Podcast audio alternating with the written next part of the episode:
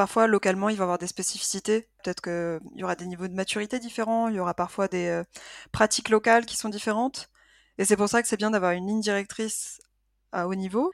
Et en même temps, en local, les personnes qui peuvent accompagner et dire «Hum, Je suis pas sûr que ça, ça va marcher dans tel pays parce que justement les pratiques sont différentes.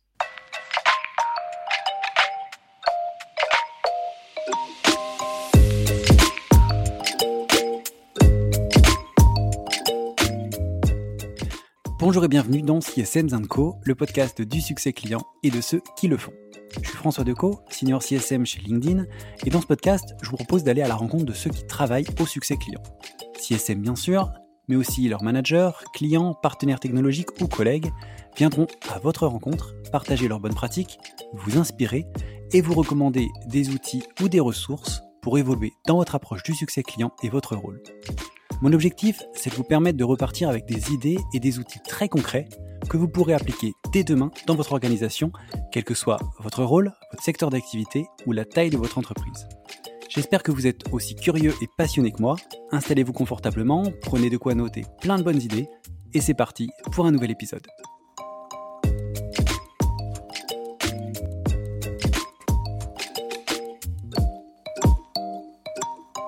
Bonjour, euh, bonjour Eline, bienvenue dans, dans CSM Co. Je suis ravi de, t'accueillir aujourd'hui dans le podcast.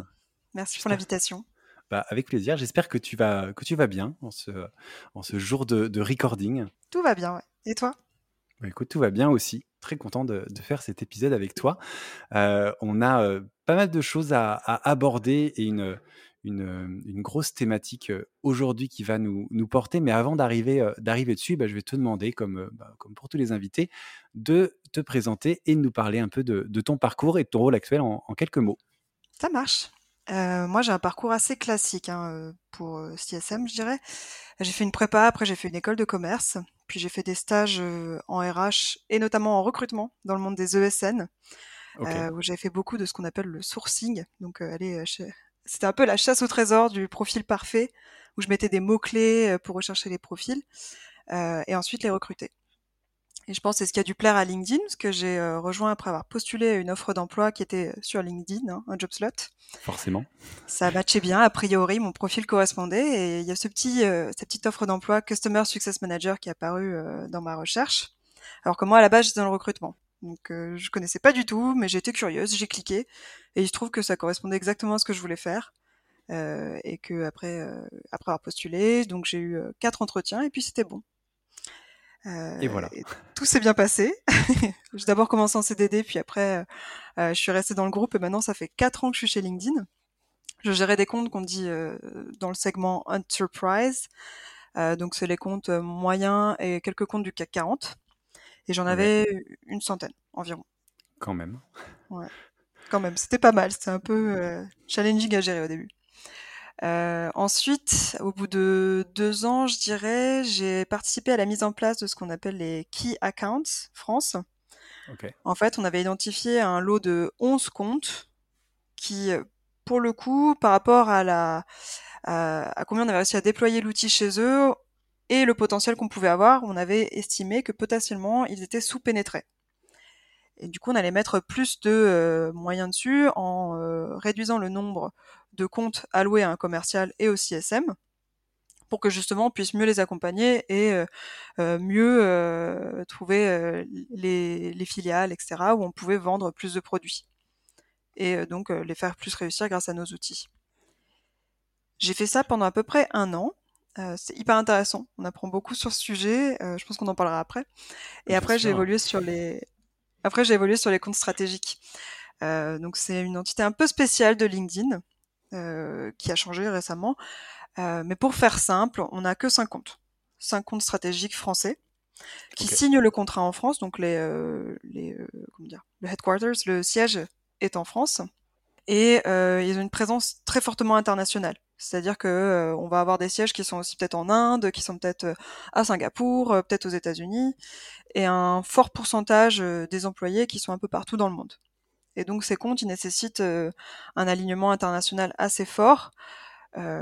et au-delà de ça, en plus de cette présence internationale, il y a une relation avec le client, on est plus une relation de partenariat qu'une relation peut-être de vendeur. C'est-à-dire qu'on sent qu'il y a vraiment une relation où les deux se, on, va vraiment travailler ensemble pour atteindre un objectif stratégique et c'est euh, il y a vraiment une, relation de confiance tissée depuis très longtemps qui fait que euh, le compte est aujourd'hui stratégique parce qu'on sait qu'on peut aller sur des conversations, on va les élever sur des sujets autres que simple, simplement le recrutement, mais peut-être aller sur d'autres sujets comme la diversité, le, des sujets souvent un peu plus stratégiques que ce qu'on peut avoir euh, quand on se limite simplement à recruter X personnes pour telle année, etc. Ok, écoute, top. Et justement, c'est, euh, on va revenir sur ces sujets-là de décentralisation, d'animation internationale, etc. avant de, de, rentrer dans, dans nos sujets, tu, tu l'as dit, tu es donc sur la partie recrutement de LinkedIn. C'est euh, euh, la seule partie pour le moment que j'avais pas encore reçue dans, le podcast. Donc, est-ce que tu peux nous, expliquer? On a vu euh, Sales Solutions, Marketing Solutions. Est-ce que tu peux nous, et j'espère qu'on aura Learning Solutions à un moment ou à un autre d'ailleurs, et sur la partie talent, est-ce que tu peux nous expliquer un peu ce que c'est que, ces, solutions et, peut-être nous dire deux mots sur, sur, les clients, les, les, personnes avec qui tu travailles en fait? Oui, avec plaisir. en fait, c'est la ligne de, de solutions qui est dédiée au recrutement de LinkedIn. Donc ça va être tous les produits qui aident les entreprises à recruter les bons talents au bon moment. Donc ça va de la marque employeur jusqu'au sourcing. Le sourcing, pour ceux qui savent pas, parce que je sais que souvent c'est un mot obscur, un peu obscur, euh, c'est quand on va aller chercher des profils, on va les chasser. Par exemple sur LinkedIn, on va utiliser des mots-clés pour trouver les bonnes personnes pour rejoindre l'entreprise. Donc on va taper des mots-clés et euh, pouvoir contacter, envoyer un email aux personnes. Ça a dû vous arriver. Hein. Si vous écoutez ce podcast, des fois vous recevez un email d'un recruteur. Euh, justement, bah, c'est parce qu'il a utilisé une méthode de sourcing pour vous trouver et ensuite vous recruter. Donc il y a plusieurs produits. Le produit phare, en l'occurrence, c'est la licence recruteur, où on peut utiliser ces fameux mots-clés pour trouver les candidats qui, correspondent aux besoins et euh, s'approche un peu du modèle euh, cabinet de chasse. Ensuite, on a les job slots qui m'ont permis de rejoindre LinkedIn en l'occurrence. Donc, c'est les offres eh d'emploi qui sont sur LinkedIn et qui matchent avec euh, les profils en fonction des mots-clés qui sont dedans. Et les pages carrières pour mettre en avant la culture de l'entreprise. Parce que parfois, si vous allez sur LinkedIn, que vous allez sur la page d'une entreprise, vous allez regarder un onglet qui s'appelle Vie de l'entreprise. Et c'est cet onglet-là euh, que l'on vend. À côté de ça, on a des produits euh, un peu plus récents, comme les campagnes médias, qui permettent de recruter des talents. Des fois, vous allez être exposé euh, à des campagnes médias avec euh, recrute, euh, telle entreprise recrute ou rejoignez-nous chez X entreprise. Et Talent Insight, qui est un outil d'intelligence de données pour analyser des viviers de talents, qui est très récent, je pense qu'il est sorti il y a 2-3 ans, et Talent Hub, qui est un outil de gestion des candidats, mais qui n'est pas encore trop commercialisé auprès des grandes entreprises, plutôt auprès des plus petites entreprises. Ok, donc toute une suite de, de produits sur lesquels tu accompagnes la, la, montée en compétences des, des, clients. Exactement. Écoute, merci, ça, ça pose bien le, le contexte. Euh, avant de rentrer dans notre sujet qui est vraiment la, la, décentralisation des comptes et comment on accompagne des comptes très décentralisés comme ça à l'international notamment, petite question qui est un peu nouvelle dans le podcast qui est la question euh, sur le succès client et, sa définition en, quelque sorte. Euh, ça peut être très simple, mais ça peut être très compliqué comme, comme question. Mmh. C'est quoi pour toi, du coup, en une phrase, en quelques mots, le succès client? Moi, souvent, une question que j'aime poser aux clients, c'est euh, pourquoi vous avez acheté la solution? Qu'est-ce que vous voulez atteindre comme objectif avec la solution que vous avez achetée? Alors, il arrive des fois qu'ils ne sachent pas répondre. Euh, parce que parfois la solution elle est novatrice et du coup ils, ils voient qu'elle est utilisée dans d'autres entreprises, ils savent qu'elle a un intérêt, mais ils savent pas forcément comment le mettre en place dans leur propre entreprise. Et c'est là où c'est un peu plus complexe, où euh, justement le succès client, on va l'aider à le définir ensemble et on va lui donner des clés, des outils, en proposant ce que font d'autres clients peut-être, en disant voilà, moi j'ai vu que d'autres clients utilisent notre solution pour tel ou tel euh, objectif, est-ce que c'est ce que vous cherchez à faire? Et souvent c'est ce qui marche le mieux, je trouve. Est-ce que ça répond à ta question? Complètement. Donc, le succès client, c'est euh, ce qu'on définit avec, euh, avec le client, en fait, et, euh, et c'est ses objectifs, c'est comment on va les atteindre ensemble. Quoi. Exactement. Quand tu vas parler avec la direction, de pouvoir dire oui, j'ai acheté cette solution, elle m'a permis d'atteindre mon objectif. Et de poser des mots dessus. Très bien. Eh ben, écoute, merci, euh, merci beaucoup. On va rentrer du coup dans, euh, euh, dans notre sujet. On va parler, je le disais, de, décentralisation et surtout des décentralisations parce qu'en fait, il y a plusieurs, mmh. plusieurs sujets quand, on, quand on arrive sur, sur la décentralisation des, des, comptes. Il y a plusieurs façons de décentraliser un compte, on va dire. Et on va commencer par un premier type de, de décentralisation qui est la décentralisation géographique dont, dont tu as parlé quand tu présentais un peu l'équipe stratégique Accounts. Est-ce que tu peux nous expliquer un peu bah, comment vous allez justement vous organiser pour accompagner un, un compte français global? Tu le disais, c'est un compte qui va signer en France, qui a un headquarter en France, mais qui va être présent un peu partout dans le monde. Il y a notamment, tu, on, en a parlé ensemble des relais pays, des leads. Concrètement, comment ça s'organise Si un, demain un compte français va déployer plusieurs milliers de licences en Europe, aux US, en Asie, qui va faire quoi? Comment est structurée l'équipe pour les accompagner? T'es prêt à sûr On est une grande équipe. Hein. On a pas mal de ressources sur les comptes stratégiques, ce qui fait qu'on est une très grande équipe. mais pour commencer, il y a deux commerciaux qui travaillent sur ces cinq comptes avec lesquels je travaille. Il y a ce qu'on appelle les Global Client Directors, donc c'est le en quelque sorte le commercial principal, et le Global Client Executive qui l'accompagne euh, sur euh, l'ensemble euh, du déploiement de ses comptes. Le Global Client Director, c'est un petit peu comme un, un directeur commercial, mais pour ces cinq comptes-là, et qui va animer, être le chef d'orchestre de toute cette équipe qui va accompagner euh, ses clients, ces cinq clients qu'on a. Le Global Client Executive va peut-être être un petit peu plus présent sur le terrain et aller chercher des, euh, des contrats euh, directement sur le terrain et assurer les renouvellements. Quand tu parles de chef d'orchestre, c'est-à-dire que ce commercial est aussi en charge de la partie CSM ou, pas du tout Vous êtes décorrélé quand même de. C'est un peu complexe. Je pense qu'il ne parle pas tant que ça avec les relais commerciaux avec qui je travaille. Euh, en l'occurrence, je vais être un peu chef d'orchestre, moi, des CSM, justement, qui sont déployés à l'international. Ok, je te laisse continuer euh, alors. ouais, c'est un peu complexe. Hein. La première fois qu'on rentre dans les comptes stratégiques, il y a beaucoup d'interlocuteurs. Mais euh, au fond, tout ça, ça a du sens. C'est juste que c'est vrai que c'est des grandes équipes. Ensuite, donc ces commerciaux, les deux commerciaux dont on a parlé, les euh, GCD et GCE, comme on les appelle pour pouvoir euh, simplifier, eux, ils travaillent avec ce qu'on appelle des IRAMs, donc des International Relay Account Managers. Ce sont des personnes qui sont dédiées à des pays ou à une langue en particulier pour pouvoir mieux accompagner les filiales ou certains pays euh, directement dans la langue qui les concerne. Donc souvent ils vont parler euh, italien, espagnol, ce que j'ai eu portugais, etc., etc. pour pouvoir justement mieux accompagner les filiales sur le terrain. Là ils sont assez nombreux, hein. je crois qu'il y en a au moins 5-6 euh, par compte facilement. Okay.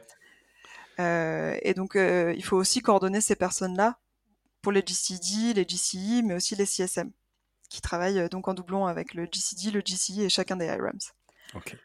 Moi, donc, je vais travailler surtout avec le GCD et le GCE, donc les deux commerciaux principaux, euh, parce que justement, je vais travailler surtout au niveau du siège social et peut-être des grandes entités, des grandes filiales qui ont un certain niveau d'investissement.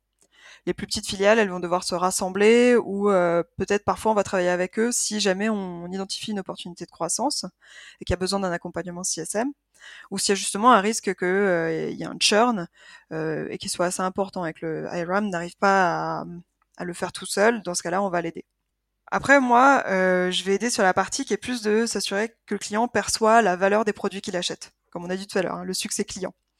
Euh, donc, on va mettre en place des plans d'accompagnement, d'engagement, avec des points opérationnels mensuels et euh, des revues de business que je fais avec les GCD et GCI.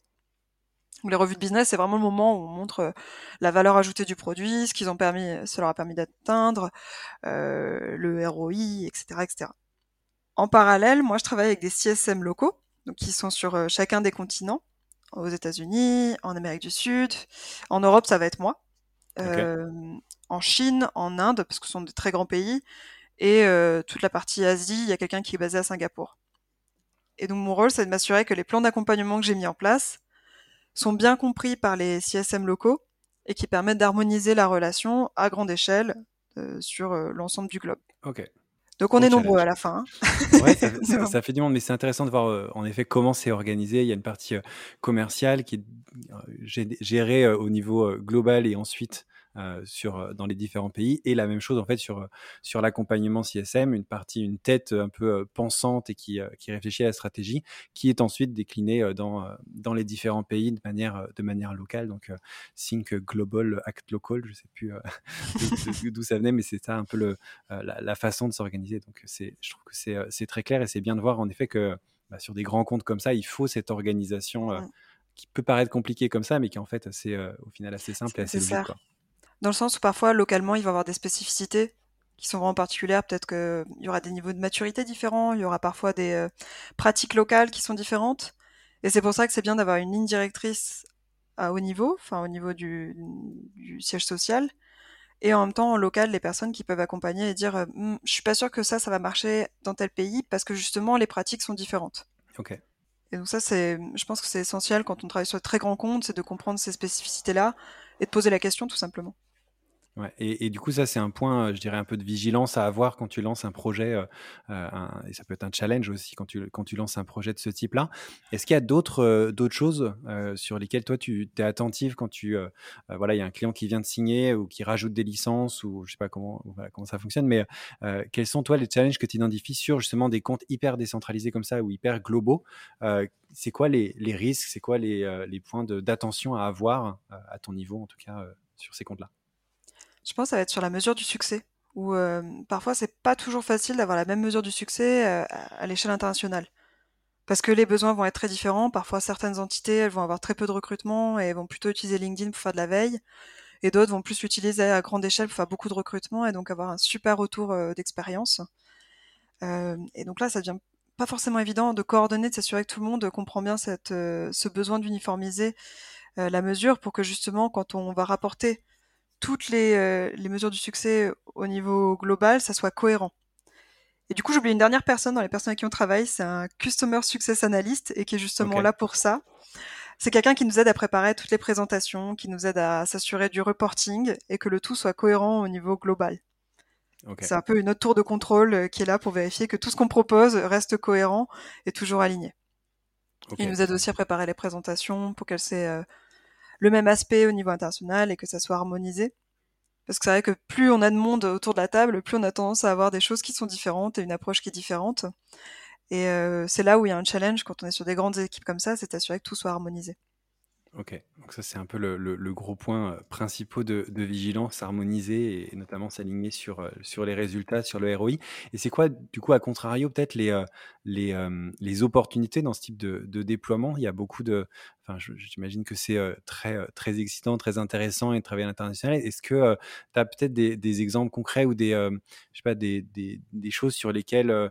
que, que, tu tu trouves fonctionnent particulièrement bien justement sur, euh, sur ce type de projet euh, pour, euh, pour assurer leur succès du déploiement jusqu'au renew peut-être? Ce qui a le plus marché pour moi, alors j'en ai eu pas mal des déploiements de très gros projets où on passait d'une quarantaine de licences à 200, 500, 1000, 1200 et plus. Ça a été d'avoir un point de contact chez le client qui est hyper engagé, enfin qui croit vraiment en l'outil, qui a une envie de faire changer les pratiques. Souvent, c'est quand même relié à la, la RH 2.0, s'assurer que les équipes recrutement passent sur un modèle digital.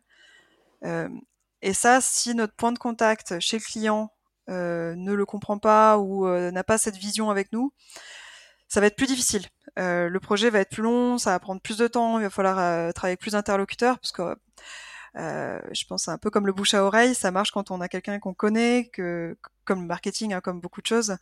Euh, mm. Ce qui marche, c'est quand on connaît quelqu'un euh, dans la société qui nous dit bah oui, ça a marché pour moi, euh, essaye. On y croit plus que quand c'est le vendeur qui va nous dire vous allez voir, ça va super bien marcher, ça va être efficace. Du coup, il est hyper important de travailler la relation avec l'interlocuteur principal. Souvent à un niveau plutôt exécutif. Chez nous en RH, c'est le CHRO avec qui ça marche le mieux. Le DRH, enfin la personne qui est à niveau assez élevé. et qui pourra vraiment mener un changement qui soit stratégique, une vision, plus qu'un changement d'outil, en quelque sorte.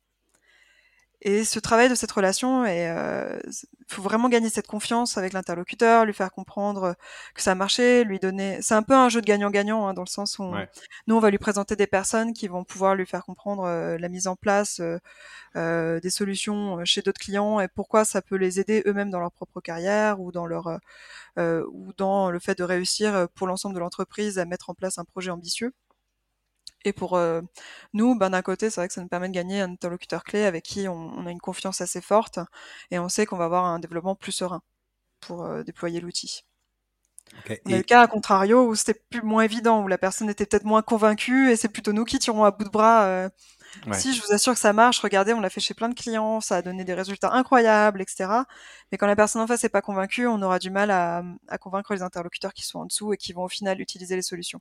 Et est-ce que tu as, pas, des exemples peut-être concrets de, je pense notamment quelque chose dont tu, m'avais parlé en préparant le, podcast, mais de, euh, de, manière de fluidifier aussi les, échanges, justement, une fois qu'on a ce, point de contact principal, euh, comment on fait pour euh, bah, faire en sorte qu'on fluidifie les échanges entre les différents pays, entre les différents interlocuteurs? Est-ce que tu aurais un exemple de, choses que tu as mis en place et qui auraient marché et que d'autres CSM pourraient essayer de répliquer peut-être? Le plus gros problème, souvent, c'est la bande passante, notre interlocuteur. Parce que souvent, c'est pas un, enfin, il n'est pas gestionnaire de projet LinkedIn la plupart du temps. C'est souvent un projet à part dans son job et il a un temps limité. Donc, il faut l'aider. Euh, il faut absolument aider l'interlocuteur pour qu'il puisse mettre euh, en place le projet et qu'il réussisse. Et pour ça, ce qui marche très souvent, c'est de l'aider à mettre en place un programme de champion et donc de euh, plus ou moins déléguer une partie de son travail sur plein de personnes qui vont l'accompagner dans la mise en place de ce projet. Donc ça va être euh, d'abord identifier les managers qui sont euh, proactifs dans le changement, qui vont avoir une envie euh, d'essayer des nouveaux outils et de faire en sorte que l'outil réussisse. donc ça, ça va être les premiers champions qui sont souvent à un niveau assez élevé, mais pareil, qui ont un temps limité, une bande passante limitée.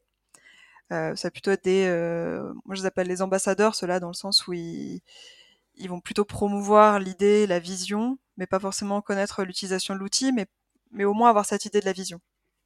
Et après, on va avoir ce qu'on appelle les champions. Donc, demander à ces ambassadeurs de trouver des gens qui performent super bien dans l'entreprise, qui vont tester l'outil euh, dans les premiers mois euh, et qui vont euh, avoir des beaux résultats et qui vont pouvoir partager leur expérience auprès des autres utilisateurs qui sont peut-être parfois un peu plus lents à utiliser. Quand on parle de conduite du changement, enfin, si on fait pas mal de formations là-dessus, on se rend compte que 90% des gens n'aiment pas le changement, qu'il y a que 10% qui aiment ça. Donc, c'est trouver ces 10% qui vont être super content du changement et qui vont avoir envie d'en parler. Et euh, une fois qu'on a trouvé ces champions-là, en général, ça déroule et ça marche très très bien. Mais il faut vraiment structurer toute cette mise en place d'un programme de, d'abord un le le chef de projet en quelque sorte, qui est souvent un, un niveau assez élevé, qui va être l'ambassadeur LinkedIn à grande échelle. Ensuite, les ambassadeurs euh, managers et après les champions, qui sont des personnes qui sont des euh, super performeurs. Ok, et après on les fait euh, parler entre eux, échanger avec ceux qui n'ont pas envie de changer, des choses comme ça, c'est ça lié. Exactement. Trouver des exemples de d'histoires à succès qui marchent bien, parce que ça, ça, ça fonctionne très très bien. On l'a fait récemment avec un très grand compte très décentralisé, vraiment très décentralisé, où ils se parlent très peu entre eux. Ils se connaissent à peine. Souvent dans les grands groupes, euh, ils se parlent pas forcément entre entités ou même au sein même des, des régions.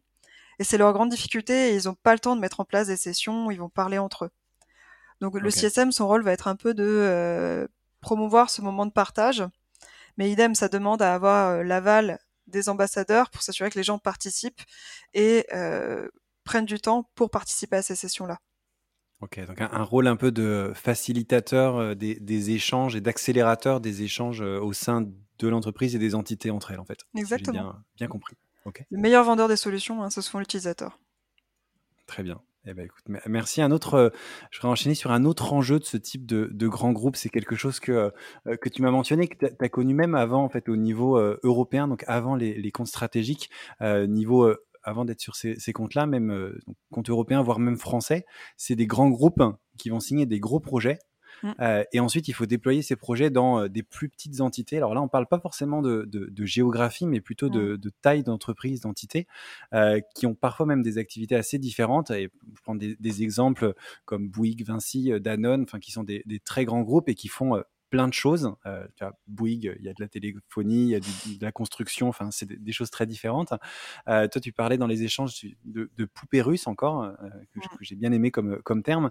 C'est quoi, là encore, les challenges de ce type de projet, où on n'est pas sur de la géographie, mais plutôt de la taille d'entreprise, et les stratégies qu'on peut mettre en, place pour les accompagner malgré tout, puisqu'on enfin, on a l'habitude d'accompagner une très grande entreprise un peu de manière un peu plus serrée qu'un tout petit groupe. Mais là, quand le petit groupe fait partie de la grande entreprise, comment, comment on fait c'est toujours hyper challenging. Je sais que moi, ça a été euh, peut-être là où j'ai eu la plus de marge d'apprentissage et j'en ai encore, euh, mais ce sont les groupes les plus intéressants aussi.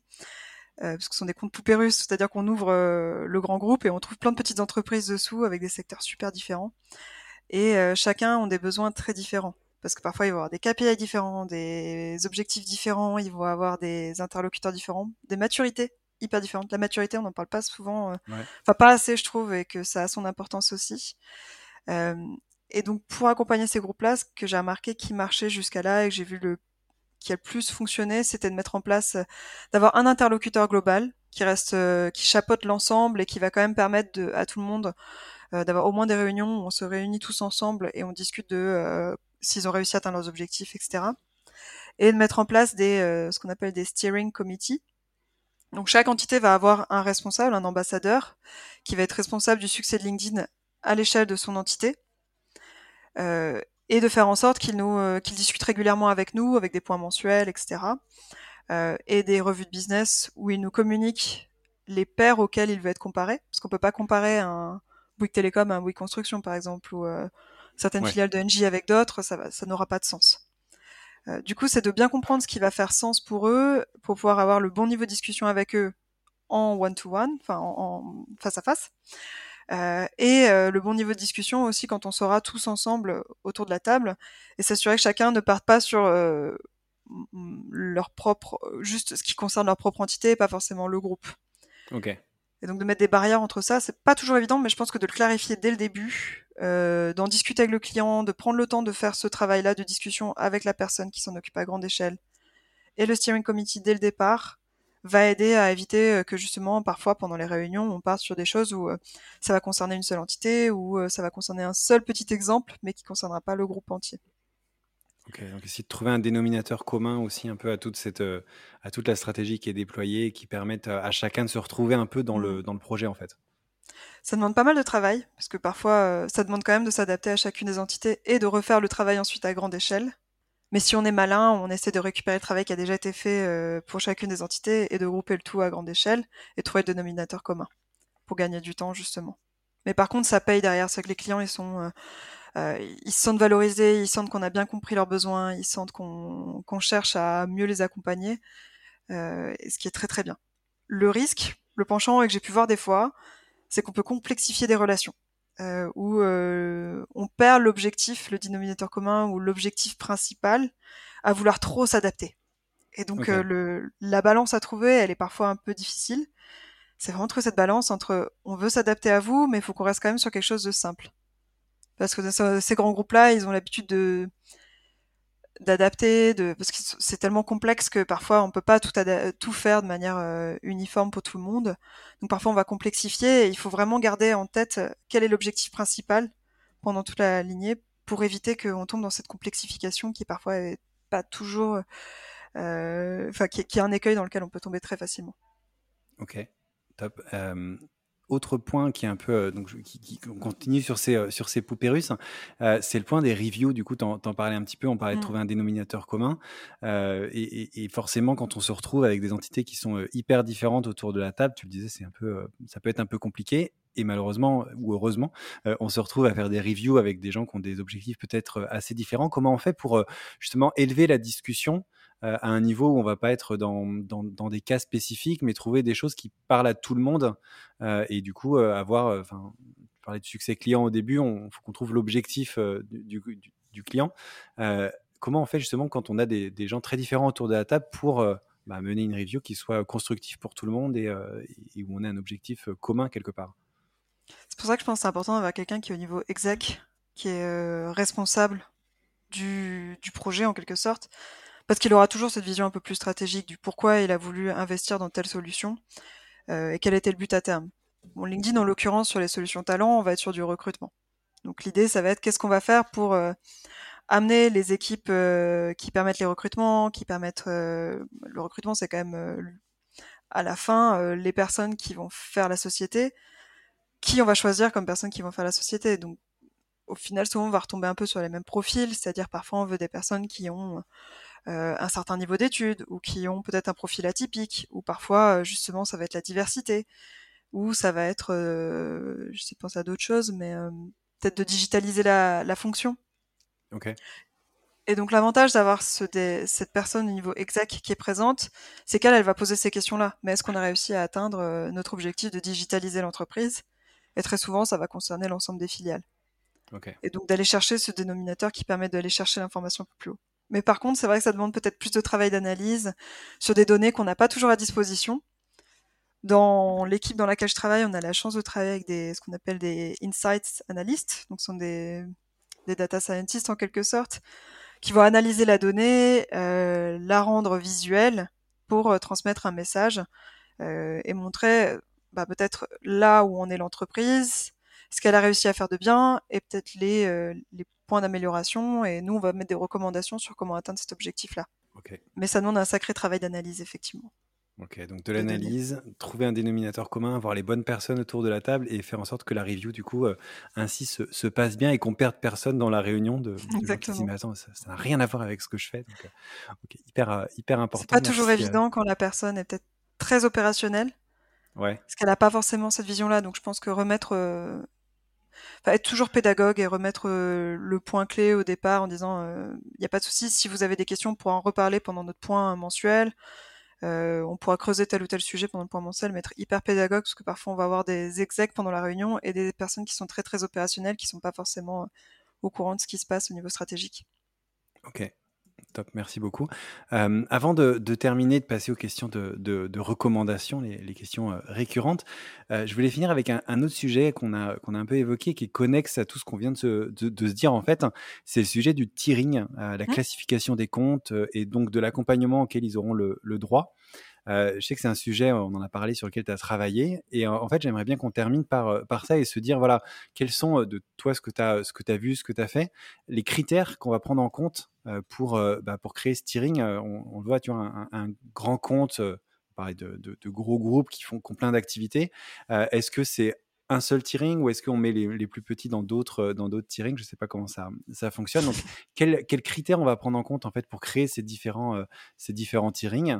Euh, Est-ce que tu peux expliquer peut-être un peu comment toi tu es pris et pourquoi c'est important en fait de, faire réussir ces, ces, ces, tirings pour que ce soit clair, cohérent entre toutes les équipes, les CSM, mais aussi les, les sales bien sûr? Je vais peut-être expliquer la démarche que j'avais eue à l'époque. Ouais. Qui peut peut-être aider à comprendre, qui restera la démarche que j'avais eue. Hein. Il, y a, plein de façons de le faire. Euh, mais en fait, euh, à l'époque, je m'étais retrouvée face à un client qui était passé de euh, peut-être une centaine de licences à 300 ou 500 d'un coup. Okay. avec justement un de ces fameux comptes poupées russes où il y avait plein plein de filiales, qui avait plein de chacun avait des objectifs différents et tout le monde demandait un niveau d'accompagnement aussi élevé que si c'était un très grand groupe qui travaillait avec un seul point de contact. Donc on a on a failli se noyer dans le travail, on a failli avoir avec le commercial en, en l'occurrence, on a failli c'était vraiment euh, très challenging pour nous parce que c'était tout nouveau d'avoir un compte qui avait grandi x3 en si peu de temps. Mais qui demandait un niveau d'accompagnement euh, comme si c'était du SMB euh, avec un, grand groupe en quelque sorte. Donc là, on a dû réfléchir à comment on allait optimiser notre temps parce que c'est vrai que dans ce cas-là, on a tous un temps limité, le client en est conscient et c'est là où c'est un peu compliqué. Donc ce qu'on a fait, on a discuté justement avec les équipes globales de LinkedIn. À l'époque, j'en faisais pas partie. C'est quand j'étais passé sur les key accounts. Euh, j'avais discuté avec ces équipes-là qui m'avaient expliqué qu'en fait, ils faisaient des tiering. Donc, au sein du groupe, souvent, il y a des filiales qui investissent plus ou moins. Et donc, en fait, ce qu'on a fait, on a euh, évalué quelles sont les filiales qui investissent le plus. On a mis une euh, limite, en quelque sorte, avec trois types de comptes, les comptes, les très gros comptes, les comptes moyens et les comptes un peu plus petits. Parfois, il y avait qu'une seule licence et cinq job slots, par exemple, ou peut-être que du coup, c'est compliqué. Si on devait tous les former un par un, ça prendrait beaucoup de temps. Donc ce qu'on leur a proposé, c'est une fois qu'on a mis en place ce tiering, qu'on avait décidé quelles étaient les plus grosses entités, les entités moyennes et les entités plus petites, on a décidé ce qu'elles avaient le droit d'avoir en fonction de l'investissement qu'elles avaient. Parce que par rapport à la taille, si par exemple il y avait 30 licences, qu'elles étaient euh, déployées dans plusieurs pays, ben, on avait proposé euh, trois formations. Euh, pour 10 licences, bah, une seule formation, et s'il y avait moins de 10 licences, ils faisaient tout en ligne, sauf s'ils se regroupaient. Donc on leur proposait aussi d'avoir le choix de se regrouper pour bénéficier du même niveau que d'autres entités qui avaient euh, tel ou tel investissement. Ok, pas bête, c'est bien. On l'a proposé au client et ça s'est très bien passé. En fait, ce que j'ai remarqué, c'est que le client, tant qu'on lui explique qu'on euh, veut lui donner un service de qualité, euh, qu'on a un temps limité, qu'on ait tant de personnes sur le projet et que on veut s'assurer que tout soit bien fait, que tout le monde bénéficie du même niveau d'accompagnement, on lui présente des règles claires, justifiées et justes en général, il est très content, il n'y a pas de problème. Il euh, faut juste être très clair sur les règles. Dès qu'elles sont un peu floues, euh, c'est là où le client peut euh, tenter de gagner. Bah, par exemple, je suis tout seul et je veux une, formation, bah, je vais tenter de l'avoir, qui t'entraîne à rien. mais sinon, on n'est pas clair avec nous-mêmes, forcément, il a raison. Et mm. donc là, l'avantage, c'est que ça permettait de clarifier les choses. Tout le monde savait à quoi s'en tenir et bah, ça permettait d'optimiser le temps de tout le monde. Ok.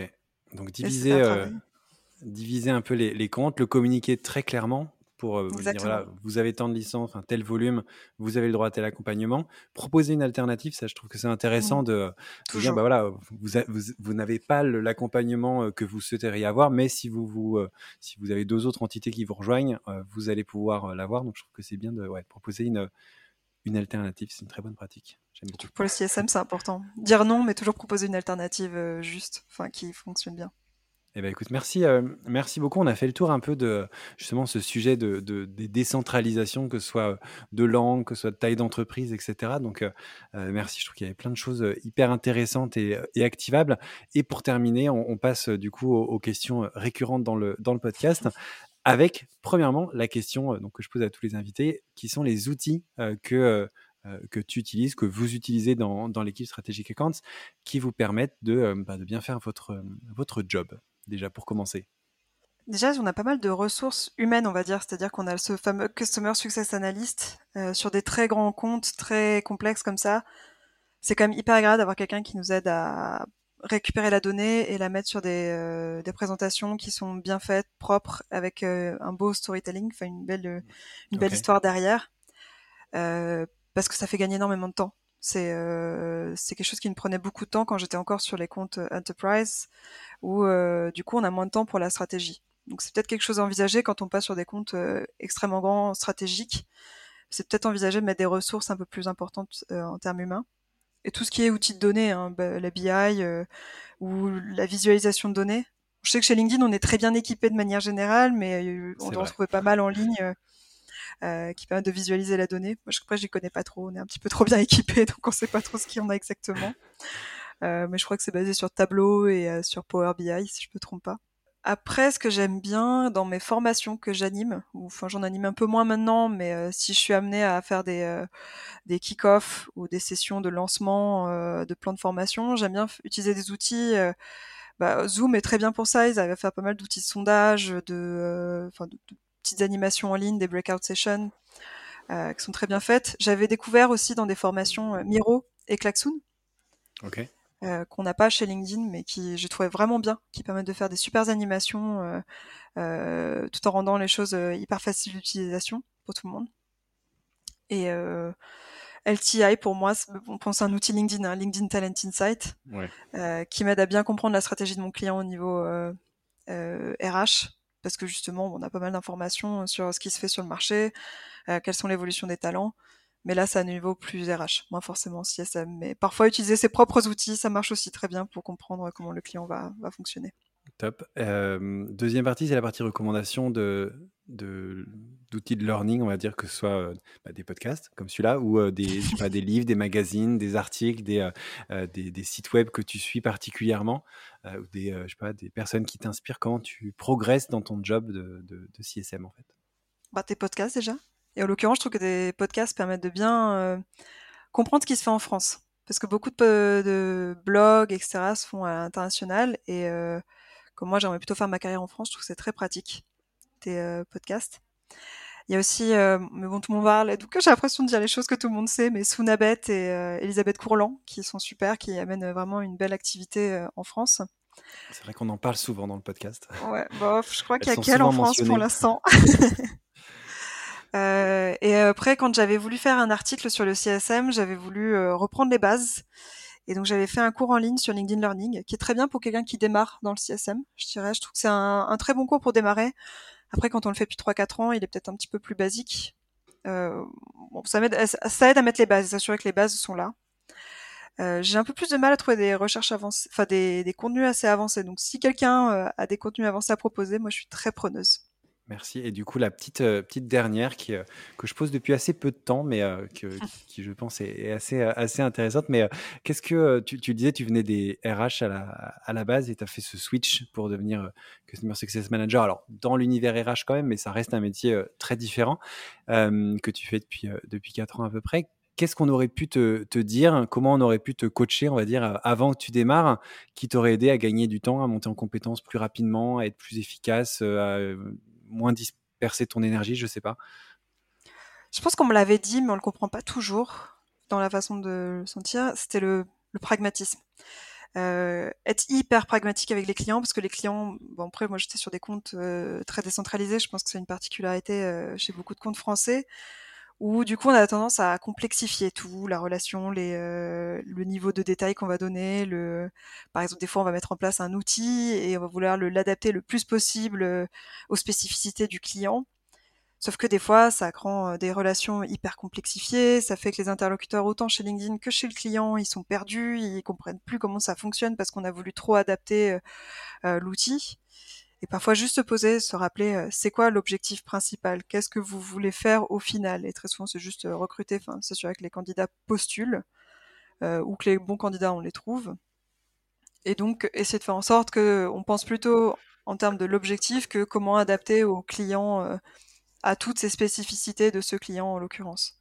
Et ça, j'ai toujours trouvé ça euh, assez difficile à, faire et qui m'a beaucoup aidé en fait de penser à chaque fois, ok, c'est quoi l'objectif principal? Comment on se recentralise sur euh, euh, simplifier le tout, faire du net, s'assurer que tout se passe bien pour que pour tout le monde ça se passe bien et donc peut-être plus discuter en amont pour comprendre l'objectif principal, mieux faire comprendre notre intérêt, l'objectif qu'on a à terme avec le client de comment on peut simplifier, pourquoi on veut simplifier, pourquoi on va pas forcément s'adapter et quelles solutions on propose pour que justement on soit plus pragmatique. Ça, ça, ça m'aurait fait gagner beaucoup de temps.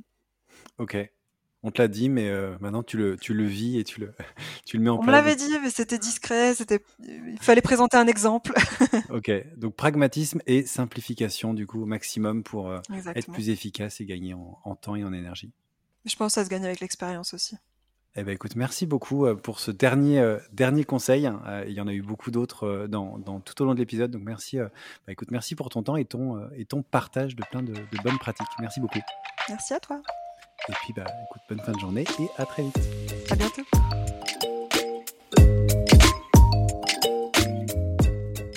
Merci beaucoup, merci d'avoir écouté cet épisode jusqu'au bout.